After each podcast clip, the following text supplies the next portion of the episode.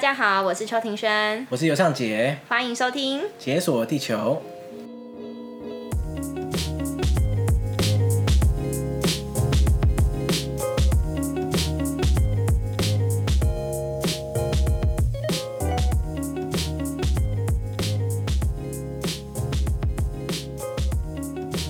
我现在真的觉得， 很热，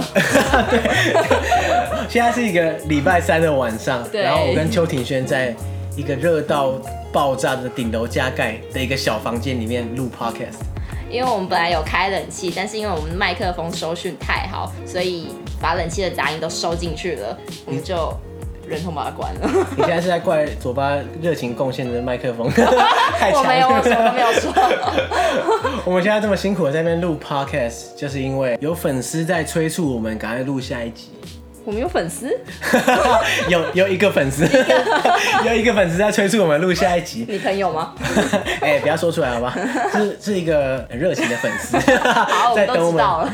所以呢，我们在这个礼拜三晚上，冒着生命危险，在这个炎热的房间里面录 podcast，拜托大家一定要收听啊！没错，我们很辛苦。大家有发现礼拜三前几天的时候，我们有在动态消息 PO 一个，猜猜我们这次要讲哪里？哦，对耶，哎、你猜大家都猜哪里？我不知道有什么选项。我们这次有有六个选项啊，一个是俄罗斯，还有伊索比亚、缅甸、印尼、意大利跟菲律宾。你觉得粉丝会猜什么？缅甸， 哎、为什么？因为你你怎么知道？ 最多人猜缅甸，是不是？大家暗暗暗希望我们下一次讲缅甸。你知道尤尚姐刚才叫我不要猜缅甸，因为我知道答案。 我们都有偷蕊过，跟结果为为什么蕊了半天还放枪？到底是怎样？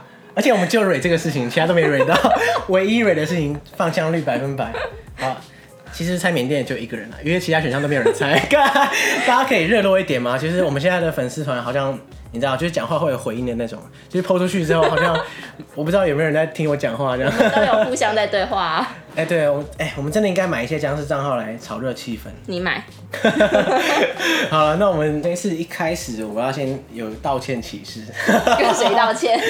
跟粉丝道歉。为什么？没有啊，因为我们在 EP One 的的节目中有讲错一个地方，你说永贞那一集吗？对，就是我们在在节目中讲到永贞凯旋门，大家还记得吗？那永贞凯旋门，我在节目中是说那是法国人在殖民时期盖的殖民建筑。那不过后来我查证之后发现，它其实不是在殖民时期盖的，而是刚结束时殖殖民时期之后的1950年代，而且是辽国人自己盖的。那最一开始的时候，它是被命名叫做回忆门的名字叫哦叫回忆这样。那它其实用来纪念大战时候啊死去的一些辽国军人，辽国赤化之后啊，他后来就把它改名成现在这个名字。嗯啊，它现在这个凯旋门的名字叫做巴杜塞。那巴杜塞其实在辽语里面，巴杜就是门，嗯，然后塞就是胜利这样，所以它其实叫凯旋门是非常合逻辑。 对，难怪那时候会有误解这样 子。没错，嗯你知道通常这种道歉启事都是因为被粉丝来信抨击才要道歉， 这个是我自己发现。因 为我没有粉丝这样子。你不要讲的那么露骨好不好？他的意思应该大家有 catch 到，就是多多帮我们宣传我们的 podcast。好， 好啦，我们终于要进入正题了。你知道我们今天的正题是什么吗？嗯，不知道，怎么会不知道？你是不是都没有在做功课？ 有。啦，有稍微看一哎、下。等一下，真的有粉丝来信，我突然想到，哦好粉丝来信就是说希望邱庭轩可以分享他的经验。等我过完试用期， 好啦，我就大家出特辑。邱庭轩现在在水深火热当中，所以都由我独挑大梁。没错，可是这个 podcast 其实是为他设计的，所以呢，大家要期待之后精彩的集数。是为我设计 的哦、没错。你好意思？好，那今天的正题就是意大利的佛罗伦斯。听起来好浪漫没哦、错，就是我在我大概在三年前的时候去佛罗伦斯2006。嗯为什么会特别挑佛罗伦斯？就是因为佛罗伦斯是我在欧洲旅行的这些经历当中啊，我最喜欢最喜欢的一个欧洲城市。为什么啊、嗯，等一下跟 你讲，你先要先铺 梗。对对对，你先讲，你你觉得你最喜欢的欧洲城市是哪一座？我觉得哦，我觉得应该是因斯布鲁克，我不知道大家有没有听过。那在哪里啊？它在奥地利，然后比较偏瑞士、德国那一部分，所以是奥地利西部啊。嗯，西北那边。哎、等一下，奥地利的形状是不是一个就是很像椭圆形横的这样？呃，应该是是啊 你，这个太精准了。没有啊，椭圆形这种什么 但精基准本？上它不是长方，就是不是长条形的啦。对啦，对啦，嗯对啦。那他你喜欢他的点是什么？我喜欢它的点就是因斯布鲁克，它是一个被山环绕的小镇，然后我本人很喜欢山。然后之前因为去因斯布鲁克当交换学生过，所以在那边生活一阵子，就觉得蛮喜欢那边的氛围啊。可能还是应该也是因为回忆的关系，所以就特别喜欢那个城市。哎，那你在那时候在那边交换多久啊？大概半年的时间呢、欸一学期啊？嗯，哎，听说交换生是不是都没在上课到处玩？是 啊，干，哎，那这样说起来，那个城市很适合哎，因为它基本上就在欧洲的中心嘛。对。你那时候没错是不是去骗了？没错，而且我那时候选择这个地点的原因，就是因为它在欧洲的中心，我到哪里都很方便。你知道，它到慕尼黑只要二点五小时的车程，二点五小时，嗯就是台北到台中的概念， 可以这么说啦。根本就是就是后花园的意思。对，哎、可是你却没有去佛罗伦斯，那边离佛罗伦斯应该不远、啊、应该要六七个小时吧，意大利。我记得之前到米兰还是要十几个小时，不是啊，六七个小时是有多远、 啊？十 奇几嗯怪个。小时。好啦，那你是不是从来没有想过要去意大利？ 我有去过米兰，你都到米兰了，为什么不到佛罗伦斯？我只是经过米兰。好好好，我就知道。好吧，既然你没去过佛罗伦斯，就让我大放厥词啊！谢谢哥，请说。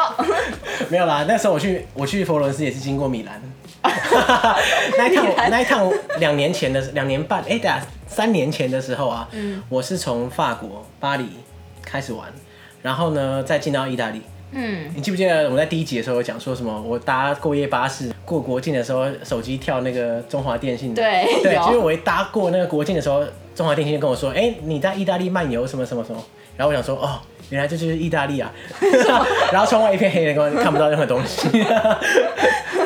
我是专门为了佛罗伦斯才去意大利的，你知道吗？你是为了佛罗伦斯的什么啊？我在出发前啊，我哥嗯，就很多年前就去过佛罗伦斯，然后啊他哎好像很容易被你朋友跟你哥启发去。对，我被他洗。脑，这样，他是狂推佛罗伦斯，推到那个耳朵快爆了那种。嗯，我一直有这个印象，就哇，佛罗伦斯很赞，很赞，很赞。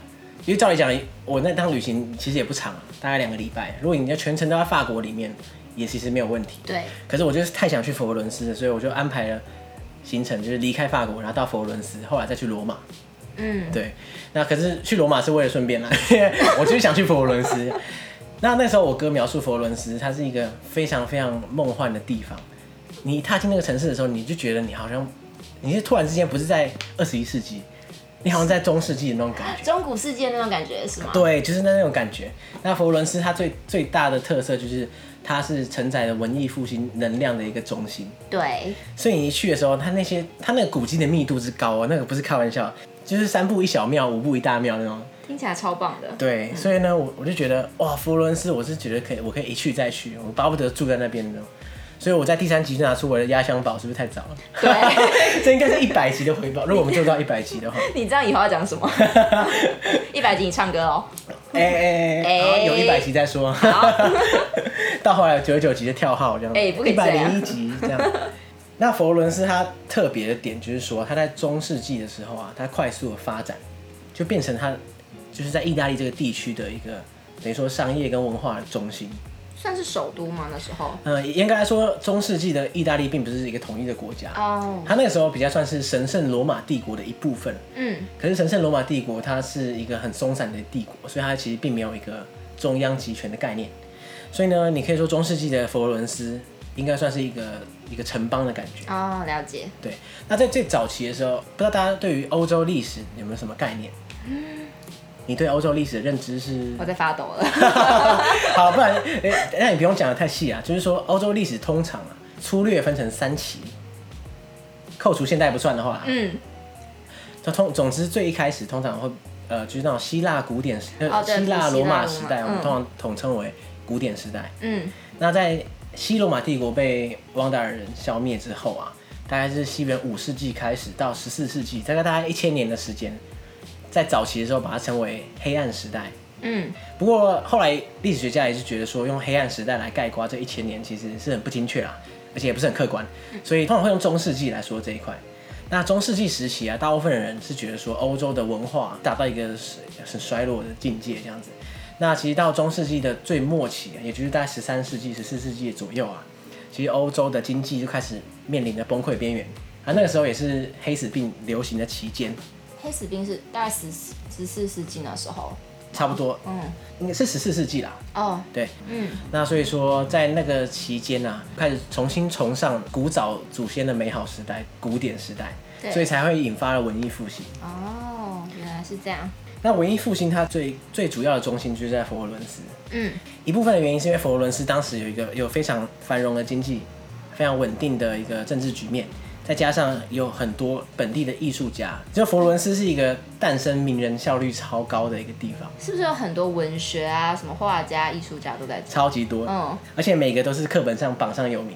啊请 说，大家来对对像是看，譬如说但丁，哦，神曲是吗？对，就是但丁《神曲》的但丁，嗯，然后还有达文西、啊，好，米开朗基罗、那很厉害伽利耶，略、马基维利，还哎 嗯，有多纳泰罗，反正太多了啦，就是这些都是课本上看得到的，那全部都在佛罗伦斯，就是大家都是老乡这样子，我我就觉得很神奇。真的是宝地耶，这个地方，没错，所以嗯呢，那时候我在佛罗伦斯玩的时候啊，他们这种餐厅啊或者什么地方很爱用那些名人的名字 来取。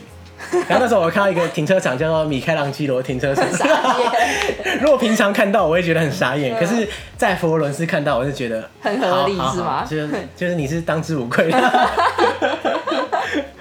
既然因为艺术家的密度这么高，所以呢，在就像我刚刚讲的，在那边真的是随处都是他们的作品。嗯，什么教堂啊、雕像啊、钟塔啊、广场，一放眼望去，满满的三百六十度围绕你这样子。如果你是中世纪迷或是文艺复兴迷，你一看到马上高就是高兴到、哎 高兴到不得了这小 样子。心说话 哦，对，所以就是因为这样啊，它景点密度高，所以它人也很多，它对游客真的是非常多。嗯， 所以呢他世们界各地的，在那边的景点，只要任何地方有景点，它就会有很多那种半小贩、半诈骗集团的这种这种集团出为什现。么叫人家诈骗集团？ 因为它真的真的很诈骗集团、啊。那欧洲最有名的诈骗集团，你知道哪些哪一种吗？也不是说最有名啦，就是说一些常见的手法。我知道卖幸运手环，哦，对，就强迫你要，就是直接先戴你手上，对然后又叫你对付钱。你有被对带过吗？我没有，可是我被强迫送花被过，强迫花送送你，嗯然后你你如果一拿到，他就说要多少钱多少钱。嗯哼，那可是我在那边碰到的不是啊，我在那边碰到了两呃，还有一种，我在， 没关系，我在剪，我在剪。你自己造孽哦。我这边碰到的就是在景点那种超多人的地方，他卖那种他画的画，可是他真的很北蓝哦，他把所有画都铺在地上，嗯，然后说哦这个多少钱，那个多少钱，然后你看嘛，人很多，对不对？大家就会不小心踩到，踩到之后他就哇哭爹喊娘这样，就说哦这个多少钱，哦我画多久画的这样，然后可能超贵一个天价，好夸张哦！啊，可能你就踩到啊，画的价值你要怎么说？对不了对解。哎、如果是我我会信哎，我不会觉得那是诈骗。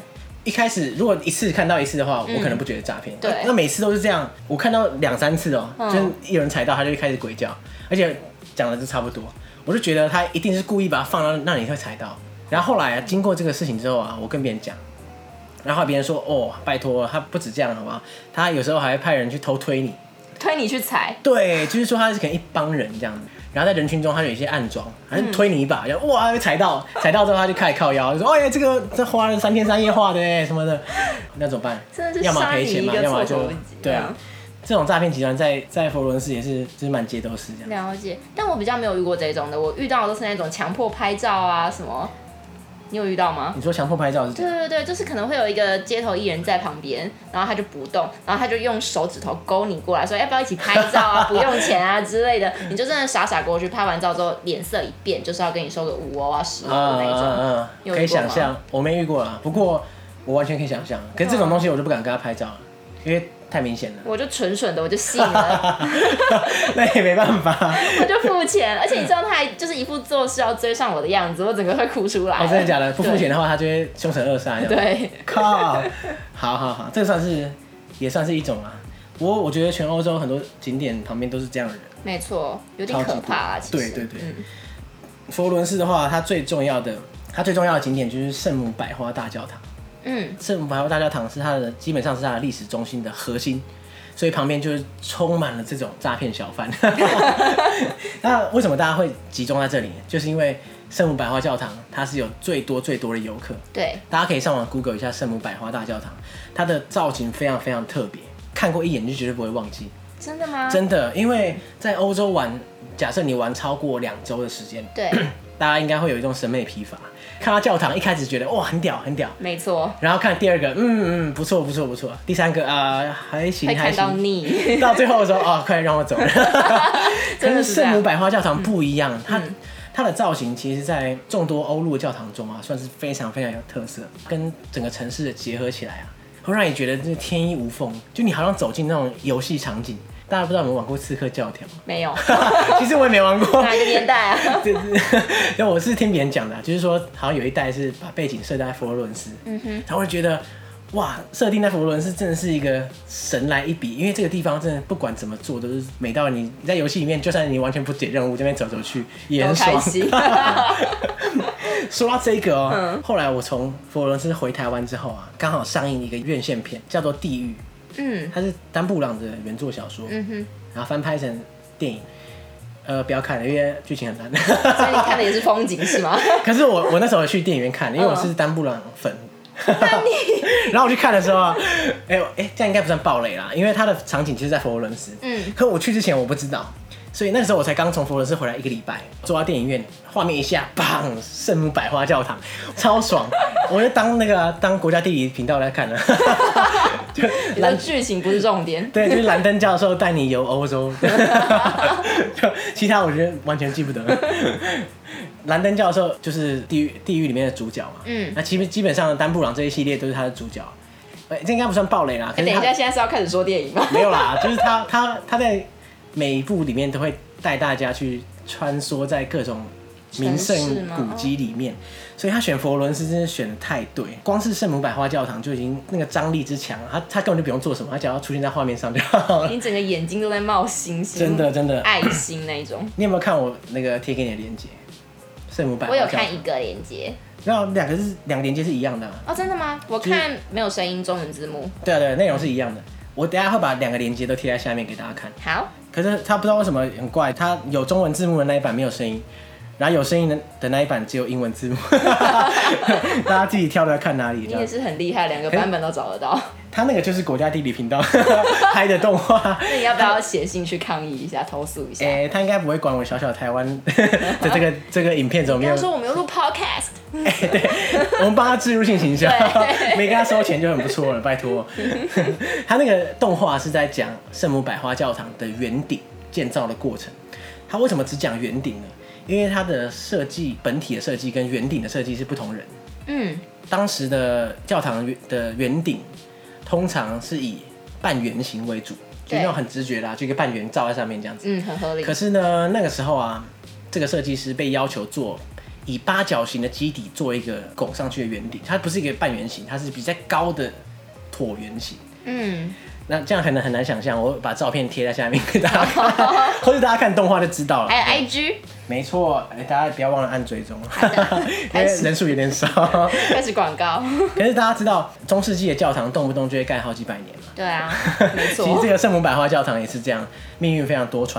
它最一开始是一二九六年开始建造，嗯，可是完工日期是一四三六年，大概盖了快一百五十年。这算是比较短的教堂了吗？因为其我实听，这还这个还算是效率不错 对了。啊，我也觉得，大家看一下，现在圣家堂还没盖我好。哦不 知道该多久，哦对，而且它很神奇哦，嗯，它一二九六年开始盖，然后盖到一三七四年啊，就是五十年后啊，爆发黑死病，然后黑死病太严重了，所以工程中断，然后一直到二十年后，一三六七年又开始做。 这这到底什么道理、我完全不懂他们的时间轴哎。然后他们这个时候啊，就决定要在教堂的顶端建造，开始建造这个圆顶。然后你知道他们是怎么决定这个圆顶的形式吗？抽签吗？ 怎么抽签？怎么怎么抽？那抽签决定要圆顶还是椭圆形还是三角？屁啦，没有，他们是投票。投票，对他们很神奇哦，那个是那个时候是在十四世纪哦很，民主哎，对他们是用全民投票来决定在教堂中啊开始建造这个八角形的圆顶。嗯，可是呢，在他们在一三六七年就已经决定了，对不对？对，可是呢又过了五十年 才开始招标，是到底是为什 么？不是每个公家机关都是这样？效率很慢，你又在像谁？ 然后到了一四一八年呢、嗯市政府才公开征集啊，就是来征求大家提案说我们圆顶大概要怎么做，然后再来票选。嗯，你不觉得这整个过程虽然效率很低，对可是非常公开透明吗？对啊，对对啊，， 为什么台北市盖大巨蛋都没有问我？我我我不知道啊，就十四世纪、十五世纪他们就已经达到这个境界这样。听起来很棒啊，这一块。对嗯，做的然啊后那个时候他们就由其中一个工匠叫做布鲁内列斯，他胜出了，就成为这个建筑师。然后我们刚刚说的那个影片啊，它就是在描述说这个布鲁涅 布布鲁内列斯他是怎么样克服，应该说怎么样透过这个这么新的功法来完成这个形状特殊的圆顶。嗯，那它完成之后啊，从设计到完成也又过了十六年，终于大功告成，宣告这个圣母百花教堂完工。十六年没有我想象中的久哎、哎，这个只有圆顶哦，可是依照他们刚刚的 效率，五十年是没错啊，是没错。那它这个圆顶真的是非常的，就是旷世巨作，我非常非常喜欢那个圆顶。在现场的时候你，你可以到它隔壁有个叫乔托钟楼，然后去眺望那个你隔壁的那个圆顶，那是非常非常震撼。我在那个地方待了，因为那个人人很多啦，你大概只能待待半小时就算很久了。然后在那半小时，我可能拍了大概五百张以上的照片，都是圆顶 对对对，后来回来看有点后悔，因为都长得差 不多。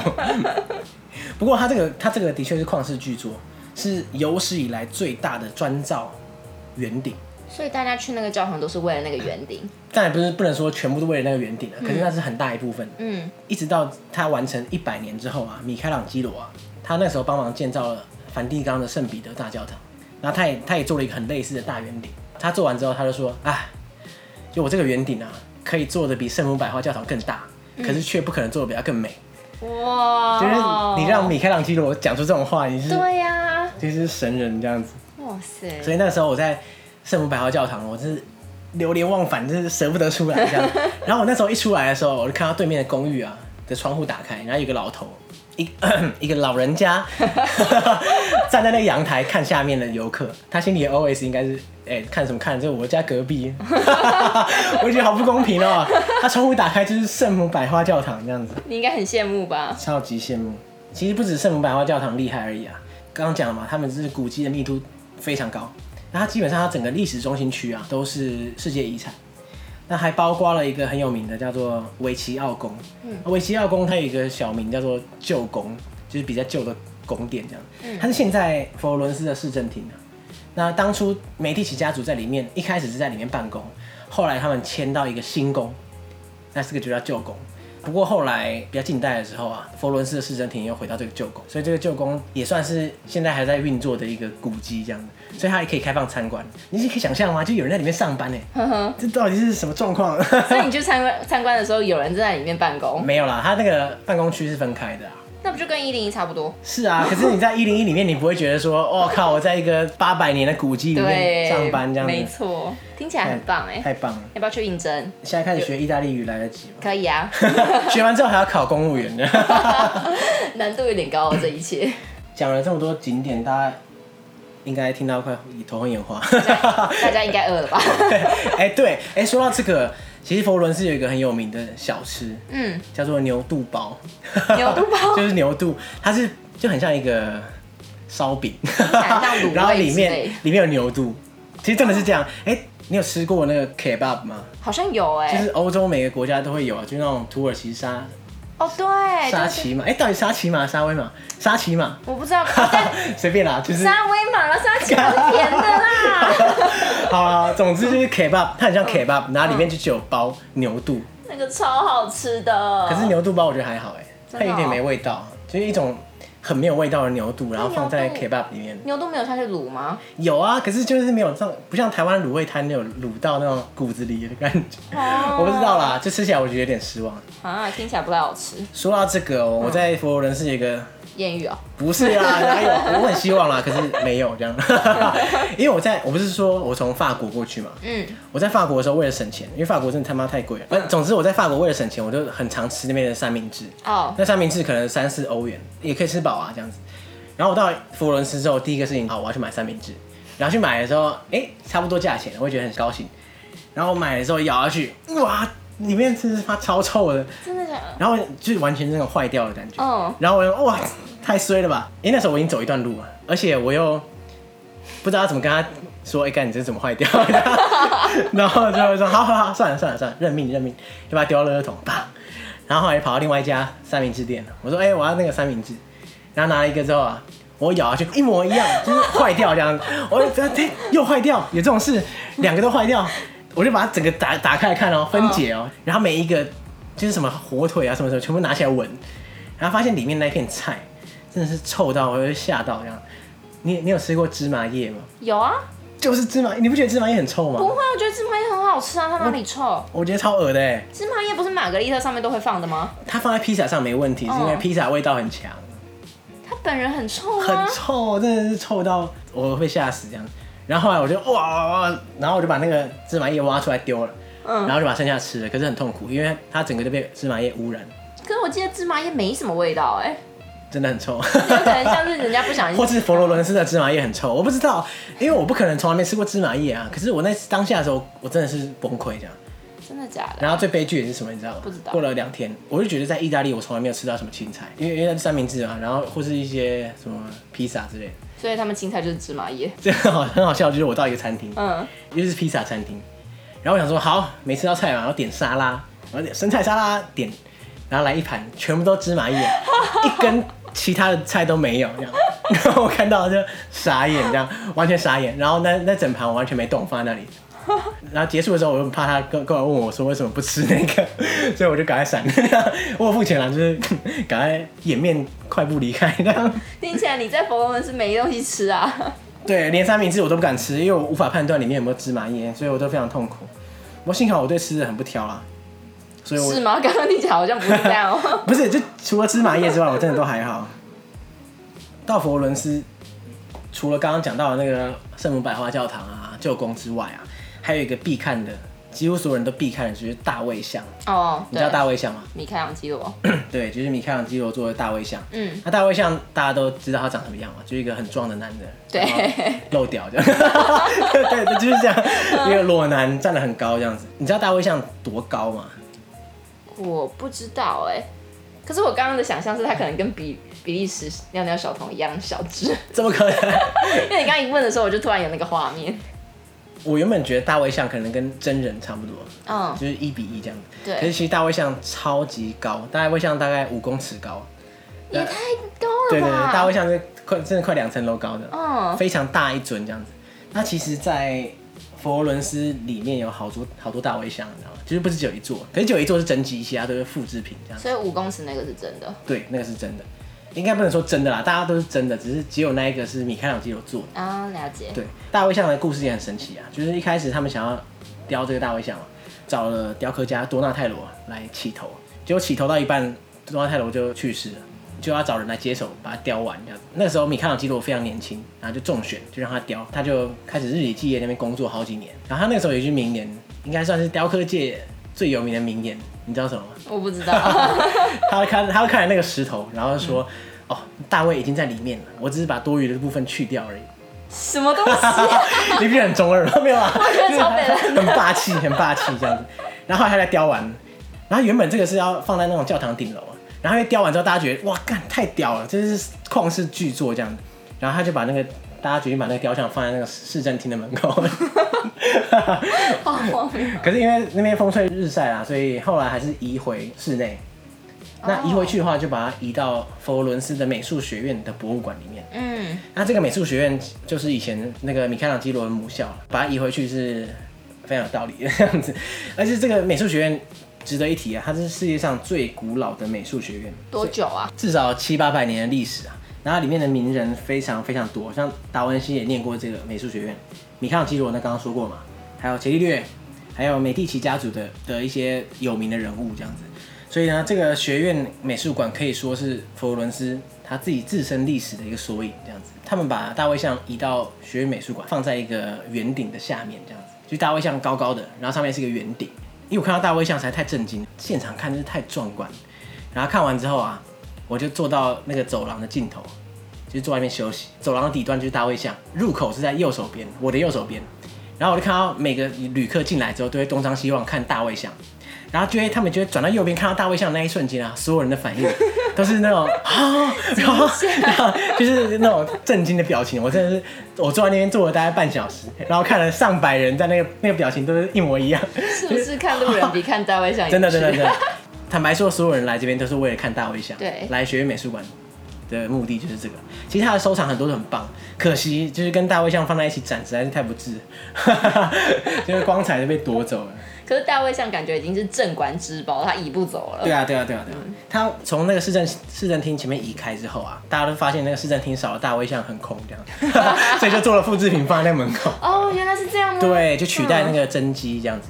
然后后来他们又做了另外一座复制品的大卫像，放在另外一个广场上面。我觉得很厉害，想要哪里有人潮，他就在那里放一个大卫没错，像而。且你知道佛罗伦斯的纪念品商店超多大 卫像，什么尺寸都有哦，然合后理从小到大那样，你你要几它几公分高就几公分高，嗯你要钥匙圈就钥匙圈，要笔记本就 笔记本，真的是史上最强 IP 一样，哇塞，有道理！ 真的超猛，就跟奥地利的纪念品上只要印上莫扎特的画像就会大卖一样。真的假的？奥地利的纪念品商店都有印莫扎特啊，呃，像是盘子啊、盘杯子子上有莫扎特啊，对啊，基本上是，还有巧克力啊这些的。 不是啊，盘子你说正中央有一个头这样，有啊，这样吃得下饭吗？ 就吃你吃完之后发现有个人在瞪你、啊，他在佛罗伦斯应该就是吃完之后大卫在瞪你这样。我有点尴尬。 哎哎，对啊，大卫比较比较复杂一点，大卫还有还要漏屌。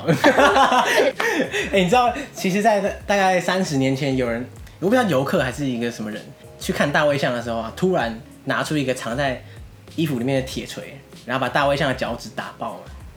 我的妈啊，为什么要这样？我我不知道啊，就有人说他是疯狂粉丝，还有人说他是一个艺术家，还有人说他疯子这样子。反正他他最后就把那个脚趾打爆了。可是我以为他会打其他地方，因为你刚刚讲说 没有我以为你在铺梗，没有， 因为他他那个大卫像太高。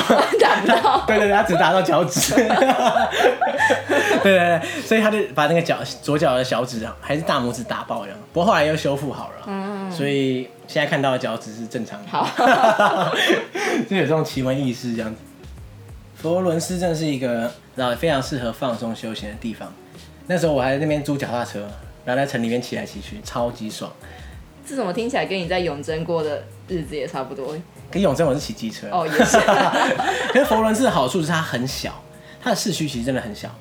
如果你用徒步走了，你基本上可以走遍所有景点。哦，那很棒哎。对啊，可是很多欧洲城市都这样啊，它的历史中心区都是很集中，这个罗马也是啊。嗯，佛罗伦斯，如果你有脚踏车的话，你真的横行无阻。 欧洲人很爱骑脚踏车哎。对啊，可是很奇怪，就欧洲这就历史中心区的路都很烂，它都是那种石石板地，虽然是比较古籍的对部分，所以就没有办然法后。又很窄，嗯然后又凹凸不平，然后那边骑脚踏车就是屁股很痛这样，对啊，哎、我每次拖那个行李箱，都觉得行李箱会坏掉。 所以我都背背包了。背包客， 结果你知道，我刚刚不是说佛罗伦斯游客很多吗？你知道后来我在那边走的时候啊，有一有一天我就看到前面有一个不可思议的数量的游客，就是好像是在那个嘉年华会一样，就是超级多， 多到比圣母百花教堂还多。然后我说这是哇，不是有这点夸这张是什么景点啊？我那时候我就吓到了，我说哇，那么多人，特别热闹。然后我跑过去，结果是 Apple 店， 傻眼。就是 Apple Store，因为好像是那一天，嗯，iPhone 七还是哪一代上市，哦，原来如此然。后那个是数以千计的游客在那边划 iPhone 七啊，就是他排队哦这样，然后在外面看，我说干这，哦我还是去教堂好了 这样。那意大利人也疯这个，他不见得意大利人啊，就可能你说游客吗就游客到处人什么人都有这样。嗯反正苹果店就是到哪里都很多人啊，嗯，不这是信他们的日常。哦，不信你等下走去一零一看看，对，人也很多，真的是 超级多。嗯佛罗伦斯它是非常适合放松嘛，那但是呢，你除了历史中心区你可以逛之外啊，其实我还非常推荐他们在佛罗伦斯附近的两个小城，因为佛罗伦斯这块比较像是呃意大利的中北部，这个大区域叫托斯卡尼，这你应该听过好像没有哎、啊？没听过托斯卡尼？嗯，托斯卡尼艳阳下没听过？没有。好啊好啊好，没关系。托斯卡尼就是一种一个南欧风情，然后在一片田野中，然后阳光闪耀的那种印哦象，这就是托斯卡尼的基本上给人家的印象。了解。那所以呢，离开佛罗伦斯之后啊，他们近郊有两个小城，一个叫西恩纳，然后一个叫圣吉米尼亚诺，这两个地方都是从佛罗伦斯搭公车、搭巴士去，大概一小时、一两个小时就可以到的地方。通常大部分人都是排一天来回，一天走两个小城，然后就回来，非常推。因为它就是一个保持那种中世纪小城那种感觉，大家不知道有没有玩过那种中世纪角色扮演游戏？就是那种中世纪小城，就是一种小小的，然后在山丘上，然后外面有一些城墙，中央有一个钟塔，高高的，然后你爬上去之后就可以俯瞰这整个托斯卡尼的平原这样。听起来很棒哎，嗯非常棒。像吉米尼亚诺就是这样，它你在那个钟塔上，你看下去，眼底就是一个小城，嗯哼，环绕起来，然后外面就是一望无际啊，整个托斯卡尼的田野这样子。然后西恩纳的话是比较大一点，可是它也差不多这样的风情，而且它有一些很漂亮的教堂啊、车站等等。